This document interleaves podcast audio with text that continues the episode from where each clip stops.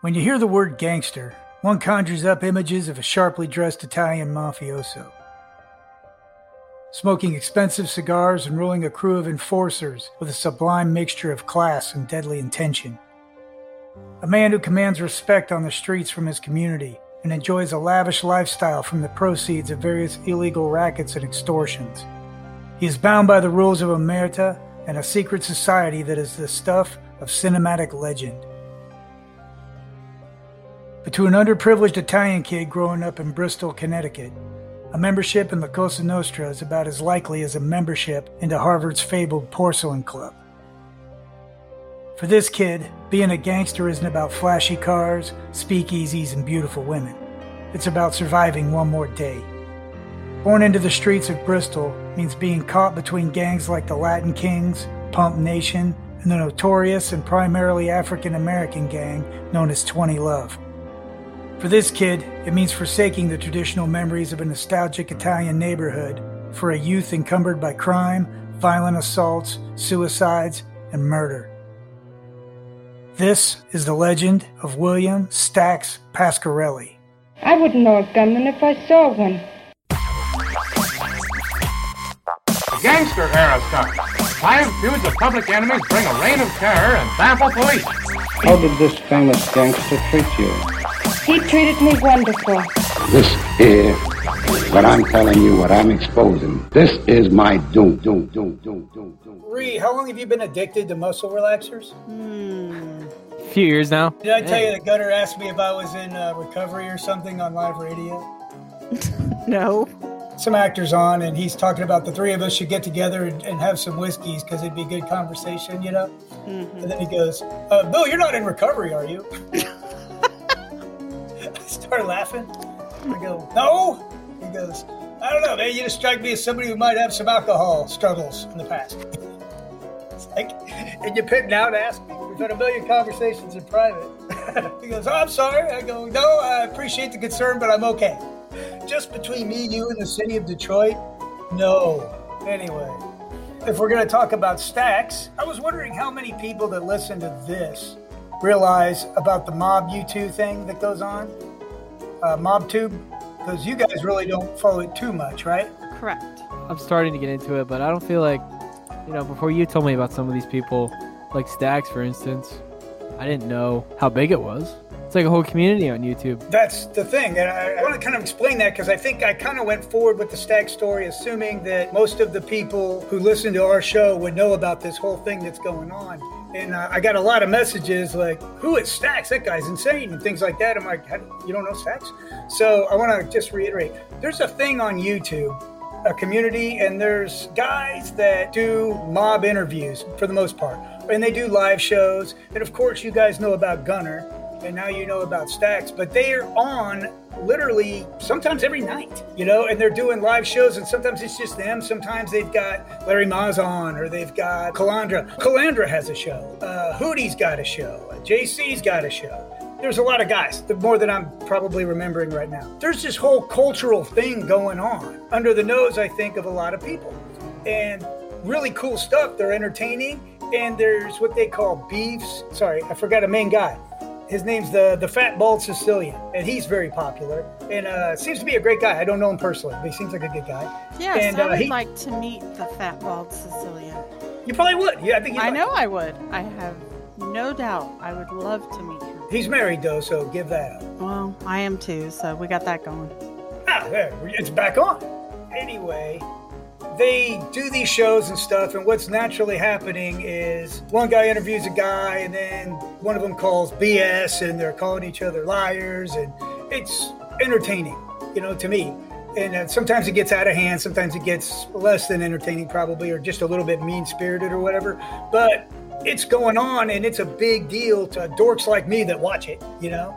I'm fascinated by it. I can't say I like everything I see, but I like all the guys. I appreciate their work ethic and stuff. And that's kind of what I was referring to at the end of last show. Like these guys put in so much time and they make it look easy. It's not, you know? Uh, I prefer to do things like this where I can edit and take out all the stupid things I say and blah, blah, blah. They're live almost all the time and it's out there. These guys are very real. Their lives are an open book and this has been going on. So maybe you check it out. Maybe you like it, maybe you don't. You know, it's a lot more hardcore than the stuff I'm presenting to you because I'm giving you this little story with a little bit of humor, hopefully, and I'm putting it in this nice little package that you can listen to on your way to work or something. It ain't like that. They're telling hardcore stories and they're calling each other out. And God help somebody if they lie or they exaggerate, they get called out. You know what I mean? So there's this whole thing going on, and Stacks is part of that. No, I I think you're right. I think a lot of people probably do not know and are not aware of this. Yeah, and maybe it's not their thing, but I, for one, am fascinated and enthralled by all the things that are going on. What else is going on right now as we record this? They're getting over the hurricane that was in New Orleans. Yes. And uh, of course, my friends are in New Orleans, uh, mainly Lisa Lumine. She's a TV personality down there, Yep. former traffic girl and stuff. She said it was scary, you know, and she was talking about how the power went out and then the barges broke and they were just hoping the levee holds and uh, junkies running around. I mean, it was really kind of interesting and scary to hear her in the middle of it, you know, but still being herself. She's so bubbly and entertaining and stuff, and she's still putting that on, you know what I mean? She's dancing around with a bottle of it, just making the best of it. So, anyway, we haven't done a shout out in a while, so I thought we could do a shout out for her. So, uh, Yes. Reed, crank it up. Okay, because I want to do a shout out too. Well, you're not going to do one because I just did one. Well, can I do a second one? I don't know. We'll see. The f- Who is it? Who's he, that? he listens to our show. He's a friend, and he's been waiting for the second Stacks show. Okay, fine. He gets it. You win. Thank you.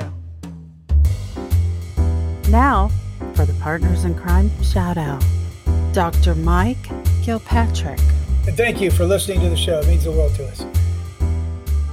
Partners in Crime. I'm your host, Bill Crooks, just an ordinary guy. Not a thing for you to worry about. Am I right? Zach the Zip Griffith. Glad to be here, Zach. Yep, yep. It's getting to be like work, isn't it? Who'd have thought? Yeah. Across the virtual way, one of my favorite sisters, Anne Marie Giuliano. It's a pleasure to be here, isn't it? Well, That's what I thought. And a young man so excited to be part of the show, but he didn't even show up. Joshua the intern, wherever you are. All right, are we ready for Bill Stacks part two? This is a great story. I'm upping it every time. There will not be a slow point, so stick with us. Let's get started. After a short lifetime of isolation, bullying, and betrayal, it seems that Stax has finally found a family in the street gang 20 Love. The street life is a hostile and dangerous one, but it seems to suit the young recruit perfectly. I strive to be a good gang member. I was basically a criminal, man. Like I was committing crimes, you know, having fun, doing drugs, and not caring about nothing. Not caring about people's feelings or anything. I would tell people how it is, and my mouth got me in a lot of trouble. So one time, we go to a concert, me and my friend John, we go to a Jadakiss concert. He just came out with that song, Put Your Hands Up. A Bristol 10 pin, it's a bowling alley. So we show up, we're in the front row, right? We're chilling with these dudes. So we smoking weed with Jadakiss and, and Sheek Louch and Styles P was there. There was a bunch of gang members there. There was guys from different cities.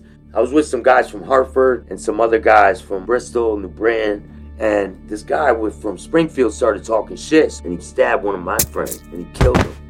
He stabbed him and, and raped the knife. So his oh. intestines fell out right in the parking lot. It was bad, man. They, they called a helicopter. Helicopter came down. The guy died. So I'm with my friend Toby. He's a young kid. He's about 15 years old. We're stealing cars together. We're really good at it. So we would steal cars and drive around like maniacs, crash them, steal another one, rob houses, rob a store, go eat pizza, jump in the car and take off. That's just what we did every day. And we enjoyed doing it. We would pump the gas. Before you used to be able to pay after. So we would pump the gas, just get in the car and go. And we would do that all day long and just steal a car from there, go there, steal a car, go there, steal a car. And a screwdriver is all I needed. I could I could get any car with a screwdriver. Not the new ones, but mostly any car. So, me and Toby, we go to a club. It's called the Stadium. My friend has a gun on him. We're sitting in the club. Toby sees one of our enemies. Now, the enemy he sees are in Pump Nation. Pump Nation and Brotherhood. Uh, Brotherhood's a black gang. Pump Nation's a all race gang. Their colors are green, black, and red. And I think the reason that 20 Love had problems with Pump Nation because 20 Loves were green and black. And all they did was throw red in it. And we weren't having that. You took our colors, take them down, or die. That was the ultimatum. Don't use our colors, or we fight you until you're all gone. So that's basically what it was. Um, we had meetings, and at, the big wigs would come down from Hartford, and they set a green light on Pump Nation. That means you see them on the street, you smash them. That's it. No questions asked. So we're in the club. We see a ranking member of Pump Nation in the club. So he's like, I'm gonna shoot him right now, bro. I'm like, there's a lot of people in here, bro. He's like, I don't give a. F-. We gotta do it. It's green light. We get to do whatever we want. And he's like, I don't like this or anyway. So I'm thinking he's joking. I'm thinking we're gonna wait till we get outside to shoot him. He pulls the gun out right in the club and shoots him. Boom! Right in the middle of the crowd, everything.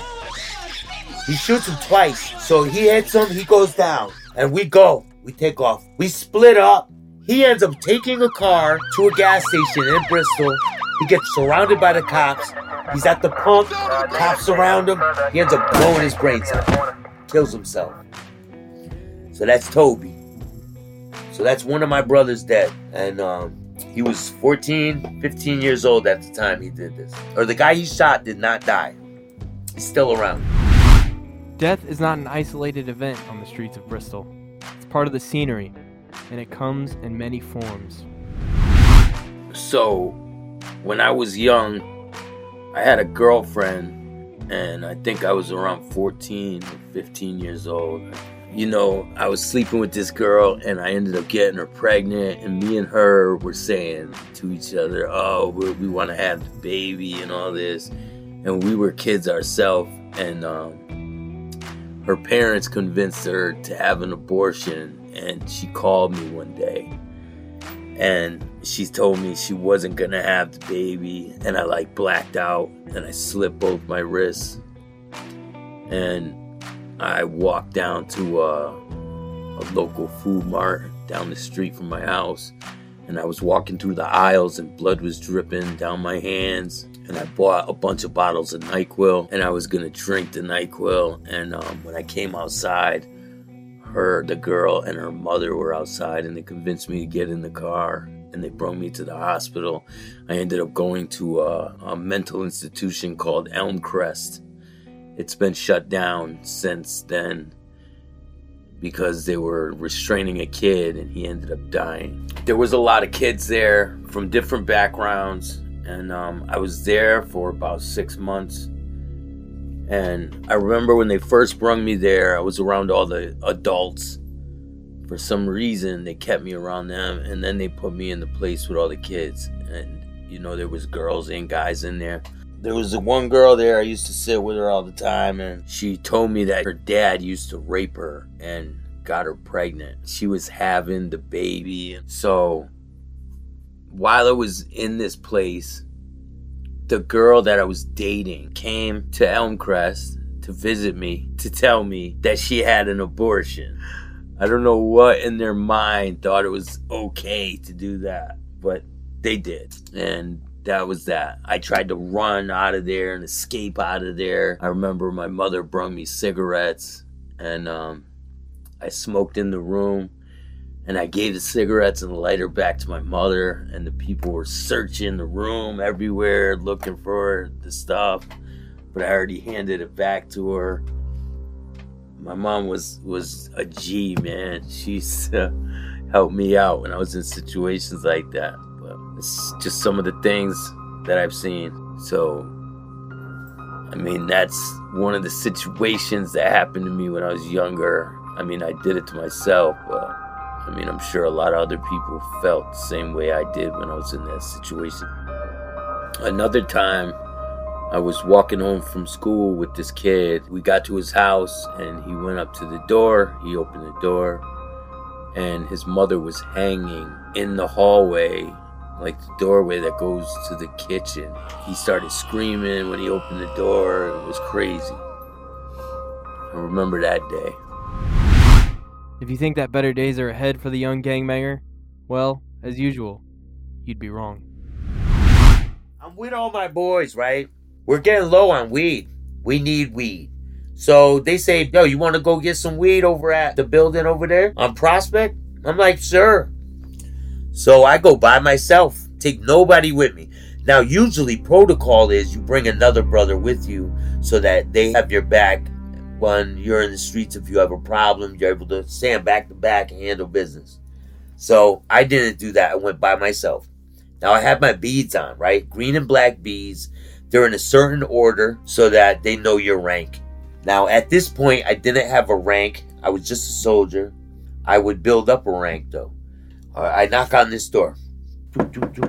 I don't know these people. They send me in this direction. They open the door. I'm like, yo, um, you got the weed, uh, some nickel bags or whatever it was I was buying at the time.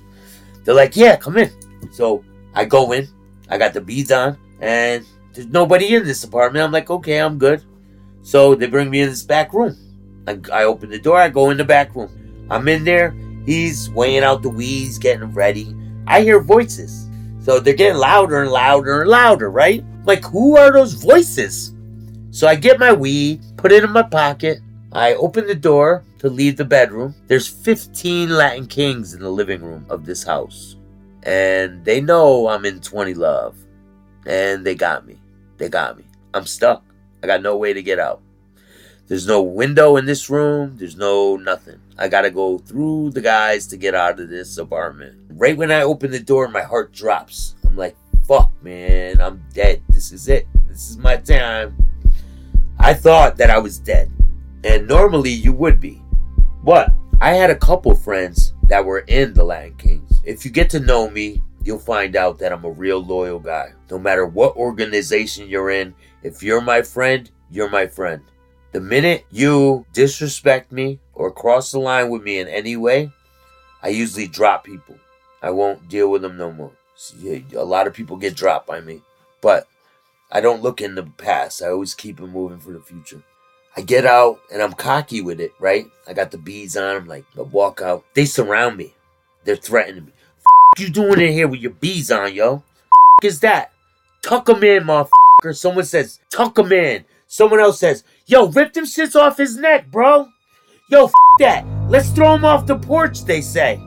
I'm like, oh, shit. And I'm five stories in the air, bro. I'm like, man, I'm dead. This is it. So I go walk into the door and they're not letting me out. And they're like in my face. I won't let them touch my beads. You touch my beads, we're fighting. Your beads are your lifeblood. If people touch your beads or disrespect your beads, you have to throw down. If somebody breaks your beads off your neck, that's ultimate disrespect. You kill them. So they tell me tuck the beads in out of respect, right? I tuck the beads in. Tuck them like this. It was a no win situation. Sometimes you gotta bite the bullet. So I tucked them in. I put them in. Right? There's one dude. His name is Jose. You know, if you're out there listening, what up, Jose? I'm glad you're not in the organization no more. You remember that day. I know you do.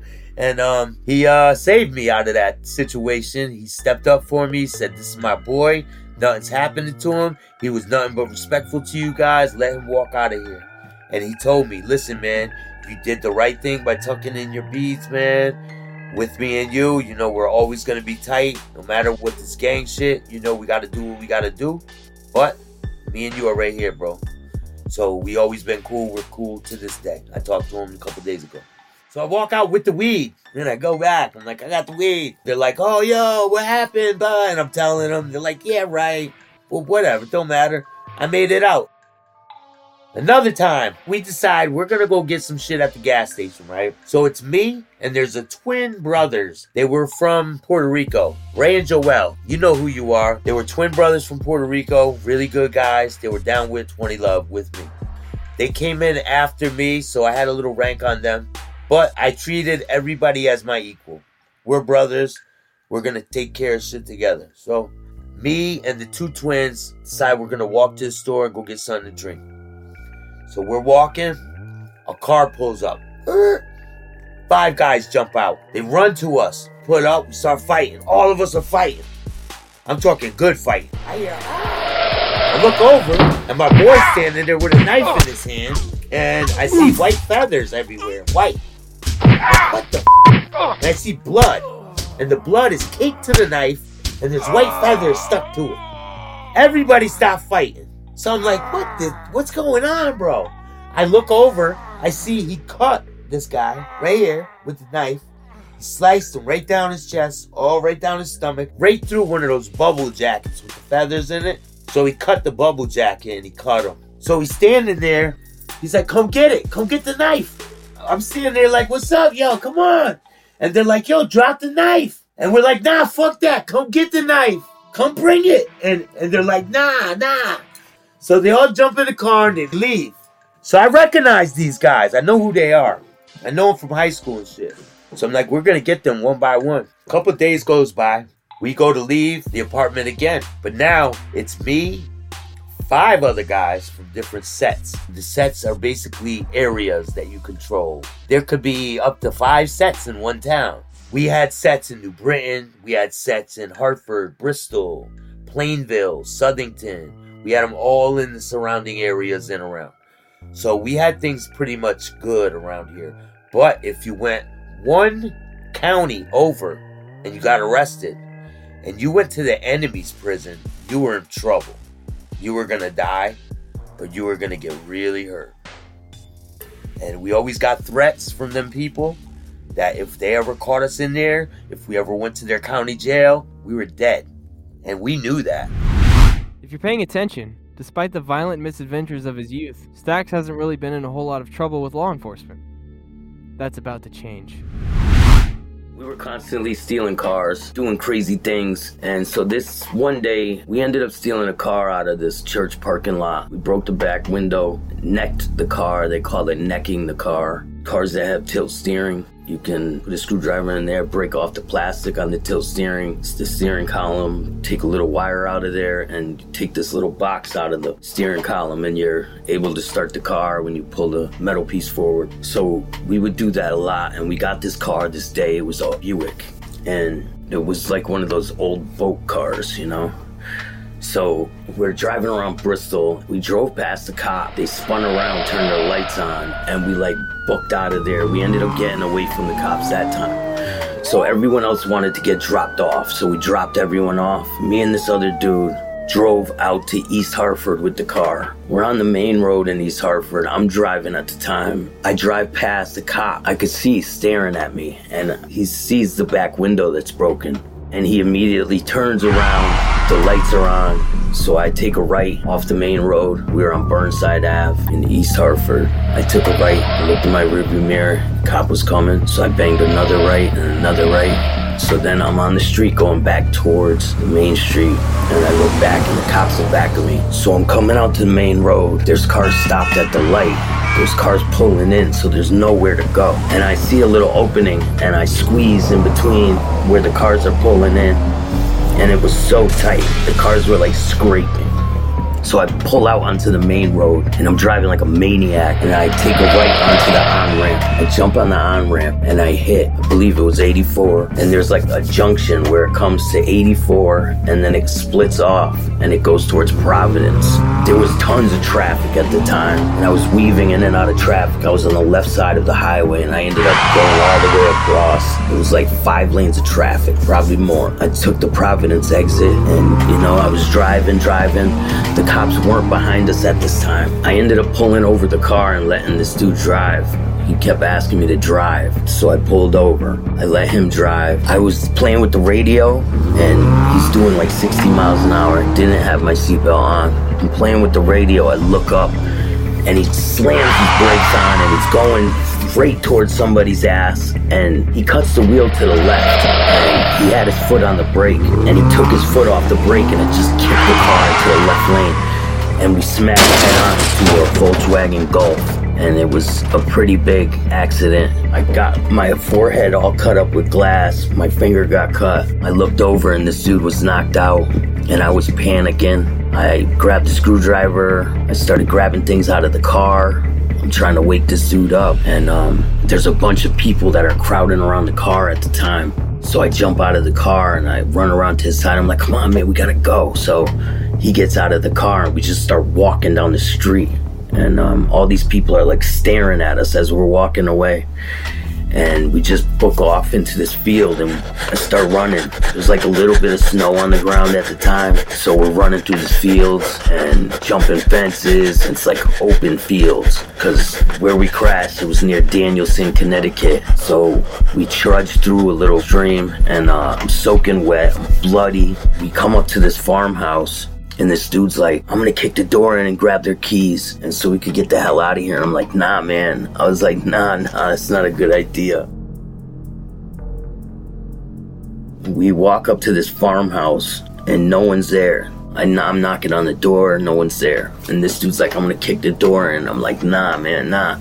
So we go to the next door neighbor's house, and the dude's working on a truck. He's sitting down working on this truck.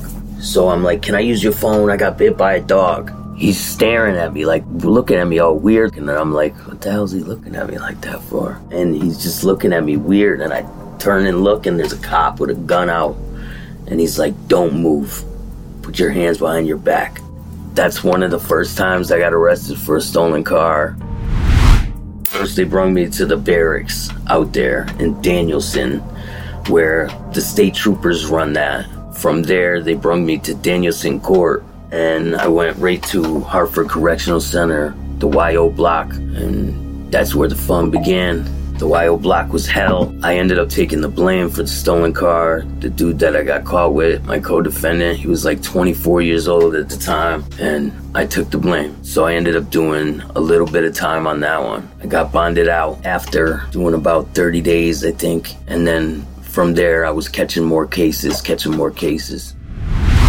So this time, I'm in jail, right? I'm in Hartford Corrections. They put me in the youth block, and people are telling me, "Yo, if you go to Little Chester, you better watch out. They're gonna, they'll kill you there. You're a white boy." Like, uh, I'm like, man, I, I'm scared as hell at this point. I end up doing about a few months there, about three months, and I get out, right? So if you think that a kid in this much trouble would lay low until the heat died down a little bit, well, think again. When I first went to court, I tell the bonds lady, she's supposed to help you now, right? And I tell her, suck my d-.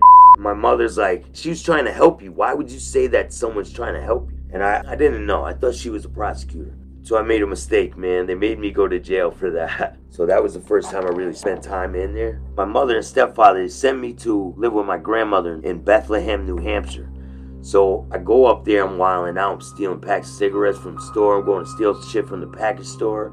Stole a little gun from the antique store. I was doing crazy shit, man. They were like, we can't deal with this kid. and they just drove me back and dropped me off. And I was like, good. I wanted to be dropped back off. So I get in trouble with the gun and all that. My mother bonds me out, $10,000 bond, right? So I know that time's coming. I'm going to prison soon. My first offer is 25 years. And I'm like, nah, I ain't taking that.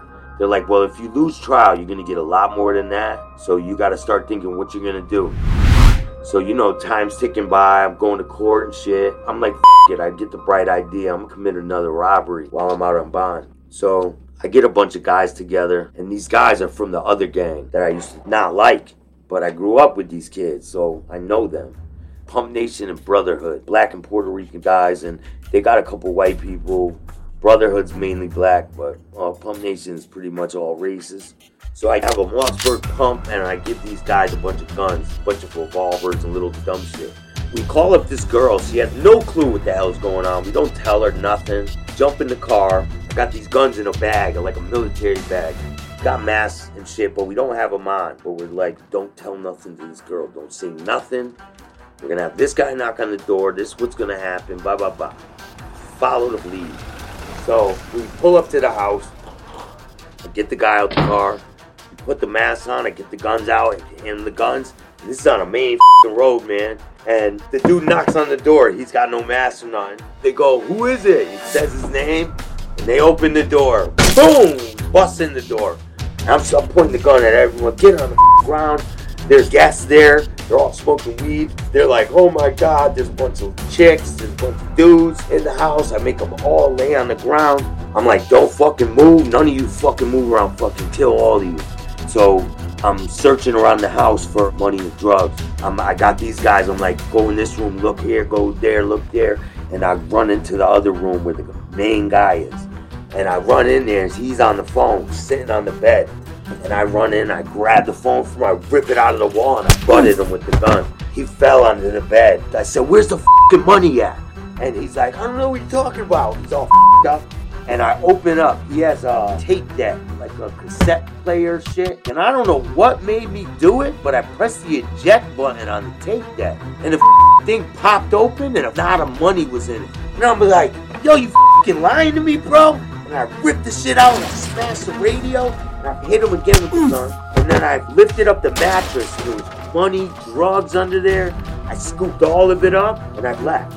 And as I'm leaving the house, a Rottweiler comes up to me, a fucking Doberman Pinscher. I'm like, "F- man, these dogs are gonna f- me up. So I'm going to leave, and, and the dog comes up to me, and I'm waiting for it to bite me, right? And I lean my hand down to pet it, and I got gloves and a mask on, and the dog starts licking me on my leg. we run out to the car, right? My boy opens the car, we jump in the car. We still got the mask on, I got the gun in my hand, and I got all the drugs in the bag. She's like, what the f is this? And I'm like, shut the f up and drive, go, go, go. And she takes off. She's fishtailing everywhere. She's a young girl. She had no clue what was going on, man. She seen the guns and shit. She was shocked. So we have her bring us back to the place where we divvy up all the shit, and then we all go about our business. I'm not staying at my house with my mom at this point. I got into a fight with my stepfather and I punched him in the face. They were chasing me around. I was out on bond at the time. And they were chasing me around the town trying to get me in the car because they didn't want me to run on the bond. They didn't know I was going to go to court. I planned on going to prison. That was my plan. You get stripes when you go to prison.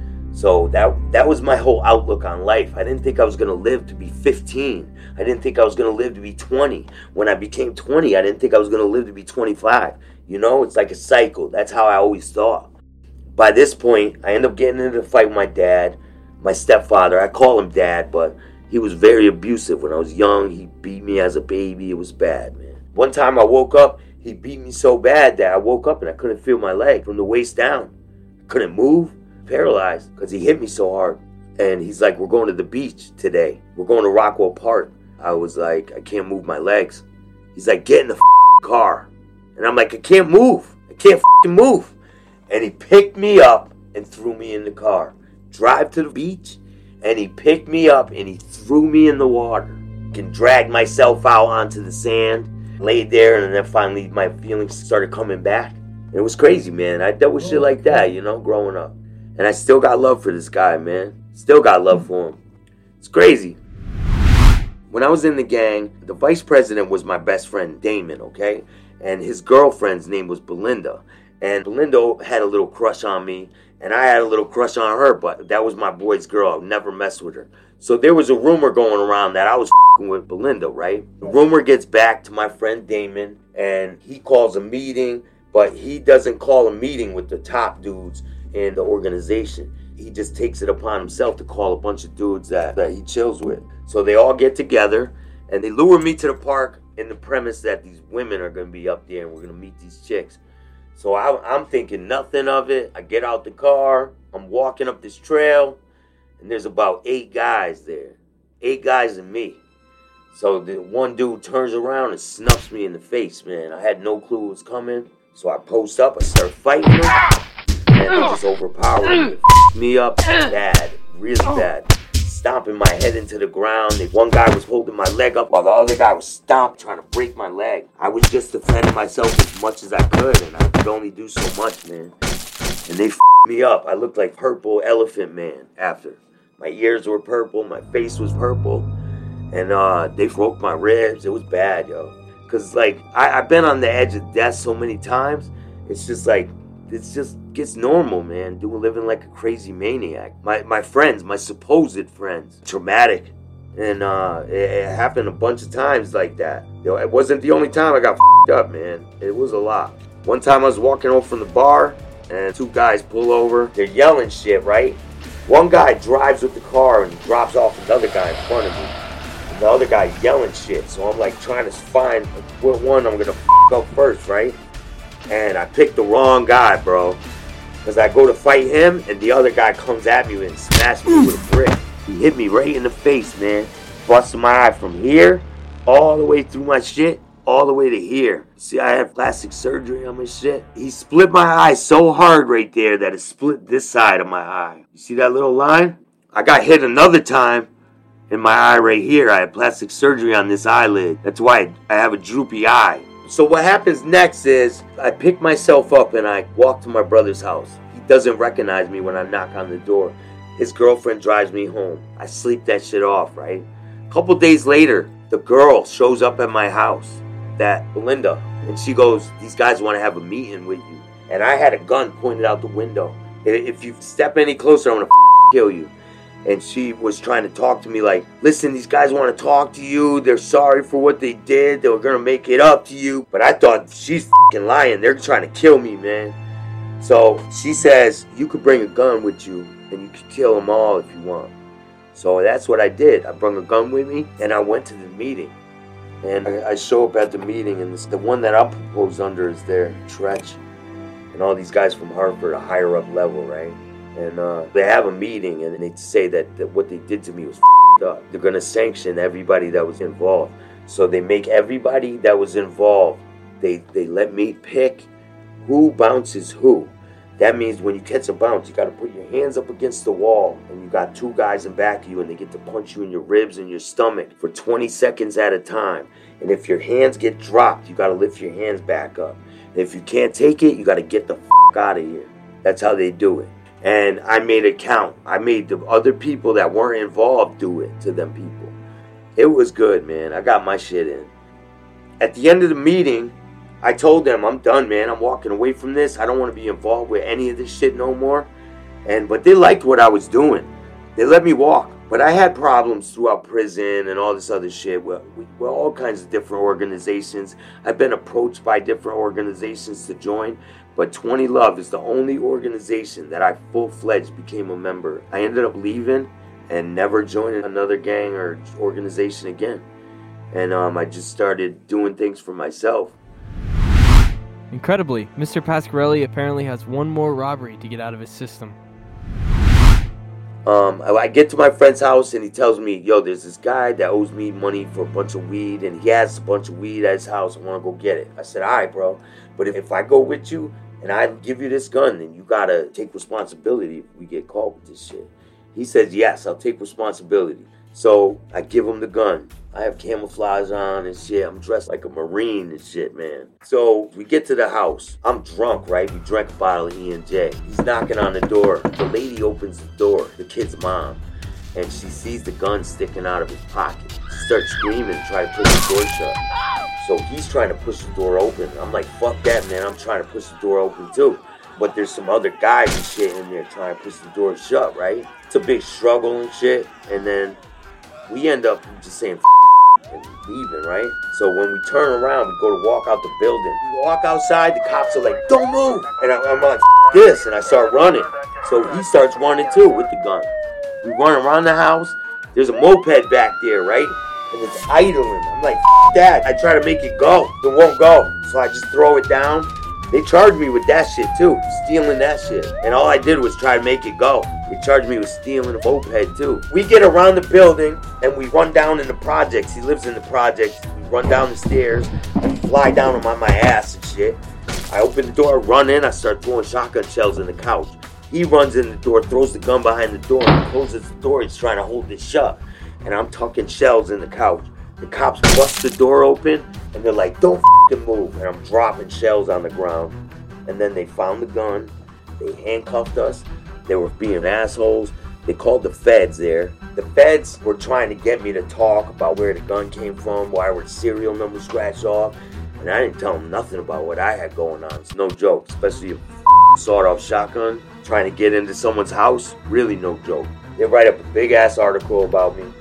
Fast forward, I end up going to prison. I end up pleading out second degree burglary, hindering prosecution for the shotgun shells, and a whole bunch of other charges. A lot of lot of felonies, and I ended up getting 24 months, I believe. They gave me six months for the stolen car that I got caught with the other guy. And they attached the case to that one. So the kid that I got caught with, he told them that it wasn't his gun. So obviously that's a problem for me.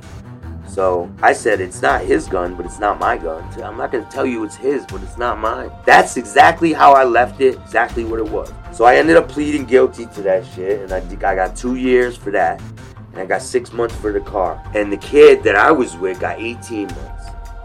I uh, ended up going in, and I was no longer affiliated with the gang, but I had a lot of people that respected me because of the things I did and they knew I wasn't a punk. Fast forward, or I go to Hartford, and then they're telling me in there, don't go to Little Cheshire. You go to Little Cheshire, you're gonna be in big trouble, man. You're gonna have a lot of problems. You're, you're gonna regret ever doing anything wrong. And where do I go? You're going to Little Cheshire, Stacks. Much like the first day of school, the first day of prison can be, well, an adjustment. So I end up going into six cell in D cottage. I'm in D cottage, and when I'm in there the first night, a bunch of people are yelling. You can hear people yelling, walking in with my shit. We're gonna kill the white boy in six cell, they say, and my bunky's black, so I'm dead. So I start sharpening a toothbrush. I'm like, it, man. So now, this is weird about me, okay? I always need permission from my mother to do violent shit. If I'm in a situation like I'm in prison, I'm not gonna just lash out at people for no reason. I'm not gonna be the aggressor. And if, and if my mother gives me the okay, then okay, then I'll do it. I didn't get the okay yet. So these guys are saying they're gonna do shit to me. And I'm like, that, I'm gonna do something first. So I sharpen in the toothbrush. And they're talking shit all night to me. I'm not saying nothing back. I'm being quiet because I know what I'm gonna do. They pop the door in the morning, and I'm looking around like, "What's up? Where you at?" And no one approaches me. Nothing. No one comes at me. I don't even know who said it. There's so many people. I don't know who said it. So what am I gonna do? Go out there and say, "Who the fuck said it?" I don't know anybody there. I just got there. You can't do shit like that. I go up. I get my meal they make you stand in line and you know you grab your tray and they make you sit. You sit you sit and fill up the table you sit you sit. So these guys been in there for a long time so they had the order that they went by. I, I had no clue. I was just new. I just got there. So this guy comes up and goes get up. And i go uh no i'm not getting up. F- you. And i just kept eating. And that was a mistake i made turning my back on someone like that not paying attention to me, and if you know, I didn't think he was gonna do nothing. And he hit me in the back of the head with his tray, and then we started fighting. Everybody started fighting, whole place. It was a big melee, pretty bad. The fight happens. I go to seg. You know, I'm uh, fighting every chance I get. I come out of the cell, they talk shit, fight, fighting, fighting, fighting, constantly. They they're keeping me away from people. So I spent some time in seg by myself with nothing no commissary, no books, no nothing. You just sit there and stare at the wall with the lights on 24 hours a day. They feed you in the cell. You get out for 15 minutes. That's it. They bring you out handcuffed every time. It sucks, man. And it's lonely. Um, altogether, maybe six months, maybe. But it wasn't wasn't all at the same time. It was like different times, you know, week here, week here, week here. Because they used to give you like a week in seg. If you got caught fighting, you get seven days. If you stab somebody, you would get 30 days. You know, if it was bad, you'd get longer. It depends on what you did. One time, my mother called there and she was scared I was going to kill myself, so she told them that. And they put me in the crazy part of the jail. And I had to deal with that shit. I seen people get their throats cut there. I saw a guy had shit wiped all over his face. And craziness. These people are crazy, man. I was about 17. So in Connecticut, back then, you're legally an adult at 24. So they got kids in there inside Little Cheshire from age 14 to 24. 10 years span. And these kids are not kids, bro. They're not. They're superhumans. And they're all killers. Like I was around one kid that stabbed his family with a samurai sword, killed them all. I was with another kid that went into a club and shot everybody with Mac 10, links up the crowd. There was people that killed their own parents. But inside the little Cheshire, they did not tolerate sex offenders. They would smash them on sight. And I like to beat up sex offenders in jail. I dislike people that will ruin a child's life, man. It really bothers me it was brutal in there, terrible, man, fighting every day. So one time I show up to visit my mom. I got a black eye. She's like, "What happened?" And I'm like, "Nothing. I just got into a little fight." And she's like, "Bill, when you get that lump in your throat, when these dudes talking shit and doing this, she's like, swallow that lump and just smash them." I'm like, all right. So that's all I needed, man. I look over in the back of me and I see a guy, one of the instigators. So the visit ends. My mom gets up and walks out right when the door shut. I tapped him right. I got him good, man. So I'm fighting every day, fighting every day. And they call my mom and say, we got to do something because this is getting out of hand. This kid's not stopping. He's fighting, fighting, fighting. So they, she said, give him an incentive. Like, give him something. Maybe it'll help. So they decided they're going to give me a job in the laundry room in the main prison. So I get to get out. I get to get out of my cell and walk around and go to the main building. It's like uh, your name tags with inmate number. I would press them in this machine, push it down, and it locks and it heats up. And there's gangs controls this whole whole jail, right? So I'm working in there, working for about a month or something, and all these kids come in. They come to me and they go, Stacks, go go watch the door. I don't got nothing gang. They kept asking me to be down with them, but I was always like, nah, I'm by myself. So I'm watching the door. They grab this kid and they put his hand inside the machine and they locked his hand in it. He's heating up and he's screaming. There's no cops in there. Dryers are going. It's loud, you know what I'm saying? Man, I felt so bad. Like some of the things they did to some of these kids, it was bad, man. So I get into a fight with my celly, right? I'm working in there after the dude gets burnt and shit. They're investigating that. Nothing ends up happening. I get back to the, cell block where we sleep, workers for the clothes. And uh, I have a cellies from Waterbury. I don't want to say his name. I just don't like the kid. I, I, I get my TV, right? I'm like mad happy. I got my TV, but I got like a year left. And, uh, but I'm happy. I got my TV, bro. And I didn't have a TV this whole time. So I set up my TV and shit. And my mother, she paid the bond, 10000 And then she paid my lawyer. And then she paid all this um canteen money, like commissary. So when you go in there, you put a little bit of money every week. So I was spending $75 a week on food. Every week I would pay the full amount, $75, $75, $75. Every week. I had mad shit, yo. No one was. I wasn't getting robbed. I would always fight over my shit. You know what I'm saying? There was sometimes people try to steal from me and I end up fighting and whatever happens. People stole letters from me. I end up fighting. A couple times they got me good, bro. Like I thought I was gonna be done donezo, but it, it didn't end up happening. Like I got poked in the back a couple times. I got stabbed on the side right here. I got sliced with a razor blade. This dude hit me with a piece of metal like this big and it punctured my lung right here. So I'm in the cell with this dude, and I set up my TV, right? And it's the weekend, so we don't gotta work or nothing. I jump on my bed and I'm watching Jerry Springer. He's on the bottom bunk. He gets up and he changes the channel. And I'm like, yo, what are you doing, bro? I jump down because we didn't play like that. Don't play with me. If I don't play with you, don't f- play with me. So I jump down, like, bro, don't touch my shit, yo. So I change it back and I jump back on the bed. He gets up and he changes it again. And I jump down. I'm like, bro. So I change it back, right? And I'm like, bro, what the f- is wrong with you, yo? So now I'm starting to get mad. Like now, now you're like crossing the line, you're touching my shit. I tell him, don't touch my shit, yo. He gets up and tries to change it again. I jump down. When I jump down, I put my shoes on, right? And he runs to the door and he's looking to where the guard is.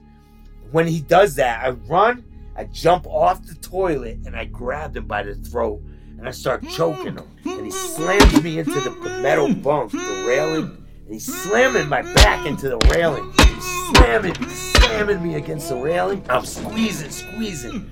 And can I made him pass out? Bam! So he's passed out, right? And I'm holding him. And, and he starts coming to again. And I start squeezing him. And I'm like, you gonna stop, mother? And I'm squeezing him and I make him pass out again. And I did it like 10 times to him. By the time I let him go, he was like, What happened? What happened? But the guards like heard some of the commotion, right? So when they came running, they seen like we had marks and shit.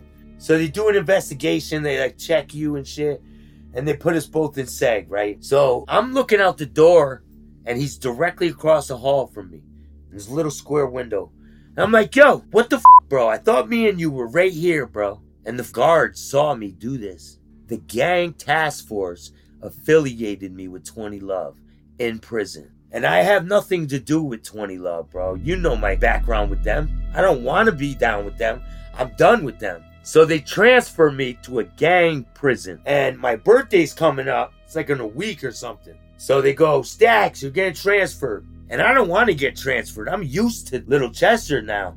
I like it there now. I want to stay. And that's crazy. For me to even think like that is crazy. So they bring me there, and it's bad. Security up the ass, man. I'm shackled, handcuffs on the bus with a bunch of dudes. They pull up to the prison. It's big. It's like a super fortress, new facility. When I got there, you know, it was concrete, steel, and glass, man. That big plexiglass shit. And they had a courtyard. Their rec yard was uh, just top. You could see the sky, and everything else was cement and barbed wire. And that's it. You couldn't see no trees. It was nothing but cement, barbed wire, and sky. It was called Garner CI, and it has a gang program in there. You would have to go in it for 18 months. The first couple months, they would put you in a cell with your own gang member. The next couple months, they put you in a cell with the rival gang member, and they see if you're gonna kill each other. I don't know what the f- their premise is behind this, but it's bad, bro. They ended up getting closed down, the gang prison, because they were just doing some grimy shit there. It's gonna get pretty crazy on this one, bro. I go in there, I walk in with my shit, and they know I'm not in a gang. Gang task force guy. I tell them the story about me. You know, you can't really get involved into details about shit. They don't know I was involved the way I was, and they don't know shit. I play it off like I'm a white boy from Bristol and I don't know nothing. I'm not about that. I'm about me. I'm not about any organization, man. So they leave me in seg for a few days because my birthday isn't up yet. I'm not 18 yet. They can't put me in cell with a grown man. I'm in the cell by myself and I'm supposed to start the gang program. So the guy comes downstairs and he interviews me. He's asking me all this shit. And, they determined that they're to put me in general population in this place. It was uh, B block. B block and G block were lifers. And the rest of the blocks were gang blocks.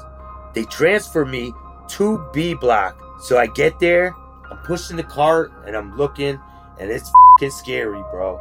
It looks like Oz. There's cells on the top row, and then there's stairs and cells on the bottom row. And then there's a bubble. There's a wooden desk. It's round in the middle with two officers in there. So you got to get buzzed into the pod, and then you go down the stairs, and the door slams. Boom! And you can hear echoes. And it's just an intimidating sound. It's an intimidating place. And so I walk in there, and everyone's looking at me. And all these people have over 40 years of life 20 years, 40 years, 60 years, life. They're never coming home. And this place is loaded with them. There's nobody in there with my kind of time. And I'm like shocked that I'm even in this place. The reason they bring me in this place is because of my background with the gun and the home invasion. That solidified my spot in a violent place, you know? So you know, I'm getting through it. Christmas time rolls around, right? My whole family orders me every Christmas package on the menu. And it's eight Christmas packages. They're like 160 bucks a piece. My family thought it would be okay to get me every Christmas package. And that's like specialty items that lifers don't get all the time. And they're buying me all of them. So now, what do you think's gonna happen? I come rolling back with my cart full it's bulging over. Yo, they see money signs on me, bro. And I'm walking and I've loaded the shit in my cell, putting all the boxes in. All of a sudden, I turn around. There's a big black dude standing at my cell. His name's Pookie. He's like big, bro. And he's mean looking. He goes, I want a bag of food at my cell before Rec's done. And I'm like, no, you ain't getting shit. And I slam the door in his face and the door locked. And I'm like, oh, f- man, I'm dead. I'm like, I gotta get the shank, man. I gotta kill this guy first. So I'm scared, terrified of this guy, right? And this is the end of the night, the last rec. The next morning comes around and they call us and they call Stacks, Pookie at the same time. And I'm like, this is a setup. I'm like, this is it, yo. They're, they're gonna fucking kill me and they, they want the shit. What they're not getting it from me, but this is it. Cause I don't know nothing. I'm brand new at this place. This is some up shit, bro. I end up going and I walk up the stairs and I get to the door and it's glass window and a metal door and then a glass room. Pookie's in there and I get locked in with him. It's me and Pookie. There's no one around. And I'm like, oh shit, man. I'm scared, bro. I'm getting ready to fight. The other door opens. He starts walking. I just follow. And I'm like thinking, this guy's like leading me somewhere to kill me, man. He's gonna bring me to a closet or something. We come up, he goes in the office. I look in, there's a cop in there. So I, I walk in, and they're like, uh, hey, Stacks, we're hiring you for the kitchen. Pookie's your uh, supervisor. I'm thinking he's gonna kill me, yo. He could rip my head off. He's that big, bro. So we start walking back to the block, right? Me and Pookie started talking, and, and I tell him about Tretch, and yo, I got proposed by Tretch, and he's like, I'm down with 20 Love. I know all these guys. And I'm like, word. So we started naming dudes and, and we knew all the same people. We ended up being tight. We ended up working together. We ended up being cool with each other. It's crazy how things happen, man. We became friends, man. Really good friends. He knew I was a young kid. He knew I was on my own. He knew what it was. He knew I wasn't scared, yo. So he was riding with me. He was my boy. So I'm gonna tell you this story about Pookie though. He taught me a very valuable lesson, man. One day, we get called to go to work. Me and Pookie are chilling. I'm working in Scully, you know. That's where um, the inmates put their tray when they're done with the food. So I'm like, Pookie, I was walking by a cell the other day, bro, and I saw this dude another dude in the ass, man. And he's like, yeah, yo, that shit happens here, bro. They're lifers, yo. Dudes do that shit. Especially guys that got life. And he goes, you just gotta deal with it. Don't look in people's cells and shit. And I'm like, bro, that shit will never happen to me, bro. I said, they'll have to rape my dead body. And he goes, yeah, yeah. He goes, all right. So uh, I'm chilling, right? He goes, yo, go go grab me the gloves out that uh, thing over there. So I go to grab the gloves, and I grab the thing, right? And he fucking, all these dudes grab me, yo. Four dudes grab me, yo. They had my arms, my legs, they had my whole body. I could not move. I'm struggling, trying to get out. They're holding on to me. He comes up and goes, Yo, you still think it can't happen? And I'm like, Yeah, it could happen. It could happen. And then they let me go. The lessons you learn. The lessons you learn, man. Uh, the gang members, we're feeding them. So we feed the whole prison. So the gang members have to get up and put their trays in there and they're flinging them in there. Like they're throwing them. So they're flying through the scully and they hit one of the guys back there.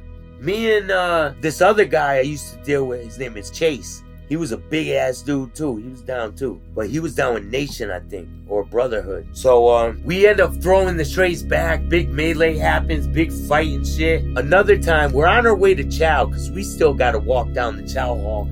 But you got to walk in single file, right? You got to be quiet. You got to keep your head down like this. And you just walk with your hands behind your back, right? And so we're walking to the chow hall, and there's this guy. He had a tattoo done on his arm. It said Thug Life. And uh, the cop's walking on the side of him. And the cop's looking, and the cop goes, Oh, you got Thug Life tattooed. Uh, you just got out of seg. I see that, huh? You think you're a thug? Think you're a badass, huh? And the guy's just sitting there. He's, and he's a chubby white kid, bald head. He looks like a serious dude. I don't know. You couldn't really tell his head head down, his hands behind his back.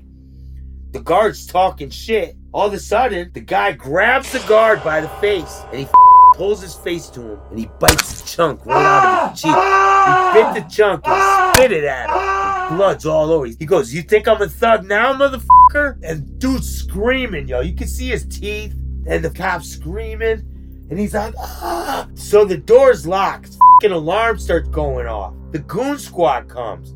All of us are up against the wall. He's coming at the cop. There's blood everywhere. People are slipping in the cop's blood. It was crazy, man. When the goon squad comes in, they handcuff everybody. They end up doing investigation. He gets in bad trouble for that shit. That was in the newspaper and the news and shit. That happened in 98. They were in the news and the newspaper every week, man. So one night I hear screaming. I'm like, what the f- is that, yo? It's like three in the morning. It's quiet in the Lifer block. You don't hear nothing. You don't hear a pin dropping. Unless there's something going on. So I hear all this commotion. I look out the cell. I see the cops drag a dead body with a sheet tied around the neck. Drag it out in the middle of the floor. They bring the cellmate handcuffed. I'm looking out and I'm like, what the? He killed his cell. He, he strangled him with a sheet, tied around his neck. The guy that killed him was a lifer. The guy that he killed had like the same amount of time as me. It's crazy though. Dude was about to go home and he got killed. They said he killed him because he farted while he was eating. That's why he killed him. I'm lifting weights at this point. I'm getting big, bro. When I got out of prison, I was 230 pounds and I'm 5'4. So you can imagine how big I was. I was big, bro. Like when I first went to jail, I was getting pushed around and shit, you know? I didn't know nothing. By the time I left, people were getting out of my way, and I liked it. The only thing that can get you through incarceration is hope. Hope for an early release, hope to start a new life, or hope to finally be free to accomplish childhood dreams. This is around the time Eminem came out with rapping. I was rapping since at 10 years old, and someone said, Yo, you hear this dude? His name's Slim Shady. He's nasty. And I'm like, Nah, I never heard of it, bro. And he played it for me. I was like, This mother made it before me. I'm like, I'm stuck here. I can't even make it. I can't do shit. Yo, that's how I really thought when I heard of Eminem. I'm like, he took my spot. Fucking asshole. So I'm, I'm down at the weights. All of a sudden, I hear commotion. I look over. This one guy splashed another guy in the face with baby oil, bubbling baby oil. When he did that, the other guy went like this and it wiped all of his skin off, yo. Now, when that happened, the guard comes and another guy grabs that guard and slammed him on the ground, DDT'd him, right? And now that guard's down, and the other guard starts running. Another guy steps in, clotheslines that guard. So both guards are knocked out on the ground. The Muslims attack 20 Love. They start stabbing this one guy. Two guys are hitting him with adapter in the sock and stabbing him. His name's Tope. He's from uh, Waterbury. He was in there for shooting somebody in the head over a car radio or some shit. They were stabbing Tope because Tope was like 6'4 to maybe 3 something. He was the biggest dude I ever seen in my life. Bro. And they were stabbing the f- out of him and he wasn't even flinching. Yo, he's like, get off He just pushing him like this. This guy's putting the knife in him, and the other guy's hitting him with a lock in the side. I'm watching this shit like, holy shit, that's happening. Over here, they're fighting over here. It's like crazy melee. Riot, fires in there and shit. So I know I'm not gonna eat nothing. I'm not gonna be able to get nothing. I gotta try to get to my cell without getting up. So now I'm at the weight station. I gotta make my way to the stairwell and go up my cell. It's like right here. Like I could see it, but I can't get to it. Me and him just edged our way to the cell and protected each other. And uh, we made it to the cell, locked ourselves in, and waited for it to be over. They end up taking Pookie, all these guys, all of them get shipped out. They do a big investigation. They put us on lockdown for a month. No running water, no showers, nothing. In the cell for a month with nothing. And shit, piss in the toilet. You don't get to flush it, nothing. And you gotta sit in that cell. So we had these cardboard things. We made these lids and we put them over the toilet. There was nothing you could do about it, bro. You're stuck in there. They didn't give a shit. All you had was whatever commissary you had stacked up. Didn't take us outside, nothing. They let us take a shower after about three weeks. It was like they were paying us back for what happened. So they started giving us food. They would feed us in the cells. We weren't able to go eat no more. Nothing. We were done. No more privileges. No more working in the kitchen. Nothing. We gotta go back to doing hard time now. Because when you're in the kitchen, you're chilling, working, your time's breezing by, man. You're just chilling, you know? I didn't get any tickets or anything from that, from the riot, because I didn't do nothing. I, I tried to avoid all the trouble during that, because I knew I was going home soon. So Ivory gets transferred and goes home, right? I'm sitting in my cell, and my cellmate sparks up a joint, smoking it. It's like, Stacks, you want to smoke? Like, I want to smoke, but I'm like, I have a feeling, no, no, I don't. I don't want to smoke. So he's like, all right, man. And he's like, you sure? Yeah, I, I don't want to smoke, bro. The next day, they call me down to the AP room. They say, take this urine. So I take the urine, and they say, you made parole.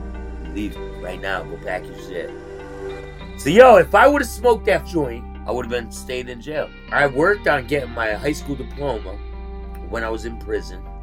I tried to do things to better my life, you know what I mean? I, I mean, that wasn't the end of everything because things got really crazy after that. I went in and out of prison for a lot of different things, but we'll get to that with another thing, man. And that's what I got for you, bro. So we're going to end the story here uh, tonight. I wanted to get this done in one, but it would be two hours. And I kind of sifted through to see if there was enough left to do another episode. And it's completely insane. If this episode seemed kind of wild, this next one is twice as wild. It's just unbelievable the things that happen. And like I said, it gets very dark, kind of depressing. But I think for most people, the people that listen to this show, it's a taste of a life or a glimpse into a life you probably knew nothing about. What did you guys think about the uh, kid that smoked the joint? Was he trying to set him up? Yes. Eh, it seemed it seemed like it. It seemed like a little bit. Yeah, me too. It seemed like he was trying to like, like who knows why, you know. But somebody was trying to punk him. That's and what I was trying to figure out. Why? Uh, you know, Gunner said that in prison. He goes, when you're getting down to your last few weeks, there's just douchebags that want you to not get out. You know, they don't want to see you happy. And he's like, they would pick fights with him and stuff and try to get him sucked into something. Believe it or not, not everybody has your best interest at heart. You know, that's just a sad fact. Especially in prison. Especially in prison. Uh, something else I wanted to talk about. A lot of the things I'm doing, we're talking about me being busy and stuff. I want to make sure people check me out if they can. I'm doing a Wise Guys Wednesdays with Gunner. It's on Gunner's YouTube channel. If you look up Gunner Detroit on YouTube, you'll see it. We do Wise Guys Wednesdays where we talk live for about an hour and it's not gang stuff. We're talking about who knows what. It could be political, it could be just motivational, it could just be any topic that comes up or that people want to discuss. And it's pretty cool. There's a chat goes up so you can type in and communicate with us as we're doing the show and we can read your comments and stuff like that. So check it out if you can. And uh, also, of course, I do the Friday night radio show with Gunner. And you can get that on iHeartRadio. It's on 910 AM Detroit Superstation. From 7 to 9, I usually jump in around 8 o'clock. And that is gangster stuff. It could be biker clubs, it could be mafia, it could be Sicilian stuff going on. It's It could be anywhere globally. All right, so with that, it's late. We're going to say goodnight. Good night. Good night, everybody. Good night, and God bless.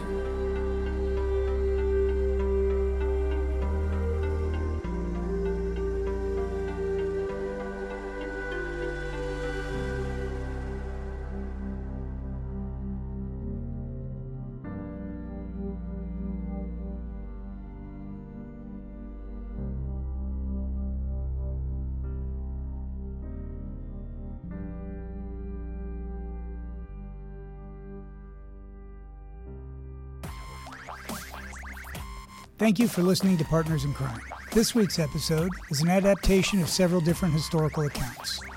Music is courtesy of Kevin MacLeod. All sources and attribute links can be found in the show notes. If you enjoyed this episode, you can follow us on Facebook and Instagram at Partners in Crime Podcast. Links are in the show notes. If you didn't like the show, keep your mouth shut. No one likes a rat.